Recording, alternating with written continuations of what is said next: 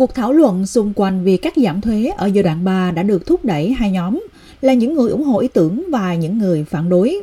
Thủ tướng Anthony Albanese nằm trong số những người đưa ra ý tưởng này cho người Úc. Đây là quyết định đúng đắn được thực hiện vì những lý do chính đáng mà chúng tôi đã hiệu chỉnh. Kế hoạch này có cùng chi phí trong các ước tính chuyển tiếp, nhưng đó là gói tốt nhất được đưa ra.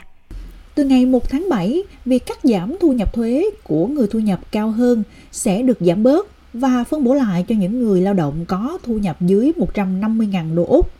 Trong đó, những người có thu nhập cao chỉ nhận được một nửa số tiền cắt giảm thuế được đề xuất. Một người có thu nhập trung bình sẽ được giảm thuế khoảng 800 đô la theo kế hoạch mới. Kế hoạch này cũng sẽ mang lại cho chính phủ thêm 28 tỷ đô la doanh thu trong thập kỷ tới. Bộ trưởng Bộ Tài chính Kate Gallagher cùng với Thủ tướng đã khen ngợi kế hoạch này. Những người ở phía bên kia của cuộc thảo luận tin rằng chính phủ liên bang đã nói dối người Úc vì kế hoạch ban đầu hứa hẹn sẽ cắt giảm thuế nhiều hơn cho những người có thu nhập cao hơn. Phó lãnh đạo phe đối lập Susan Lee đã chỉ trích việc thay đổi chính sách này. Chúng tôi đã suy nghĩ lại về điều này một cách cẩn thận. Kế hoạch của chúng tôi thực sự giải quyết các vấn đề leo thang. Kế hoạch đặc biệt thực hiện đúng thời điểm. Vì vậy, chúng tôi có cái nhìn rất rộng về khát vọng. Chúng tôi muốn mọi người làm việc nhiều hơn và kiếm tiền được nhiều hơn. Và kế hoạch này thực hiện được điều đó. Nhưng quan trọng là từ đầu tháng 7 thì kế hoạch mang lại cho mọi người nhiều tiền hơn trong túi của họ bạn biết đấy, 11 triệu rưỡi người Úc sẽ được cắt giảm thuế nhiều hơn. Và đó là điều thúc đẩy chúng tôi, đó là về chi phí sinh hoạt và nhiều vấn đề khác nữa. Những người ở phía bên kia của cuộc thảo luận tin rằng chính phủ liên bang đã nói dối người Úc vì kế hoạch ban đầu hứa hẹn sẽ cắt giảm thuế nhiều hơn cho những người có thu nhập cao hơn. Phó lãnh đạo phe đối lập Susan Lee đã chỉ trích việc thay đổi chính sách này. Điều này phải được hủy bỏ bằng luật pháp. Điều này đã được luật hóa rồi và đó là điểm khác biệt chính giữa một số điều mà mọi người vẫn so sánh.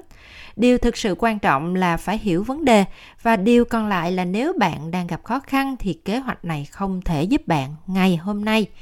Giá cả đang tăng lên, không có kế hoạch kinh tế nào để giải quyết thực tế là giá cả xung quanh chúng ta đang tăng lên cả tiền lãi của bạn đang tăng lên, giá hàng tạp hóa của bạn đang tăng lên.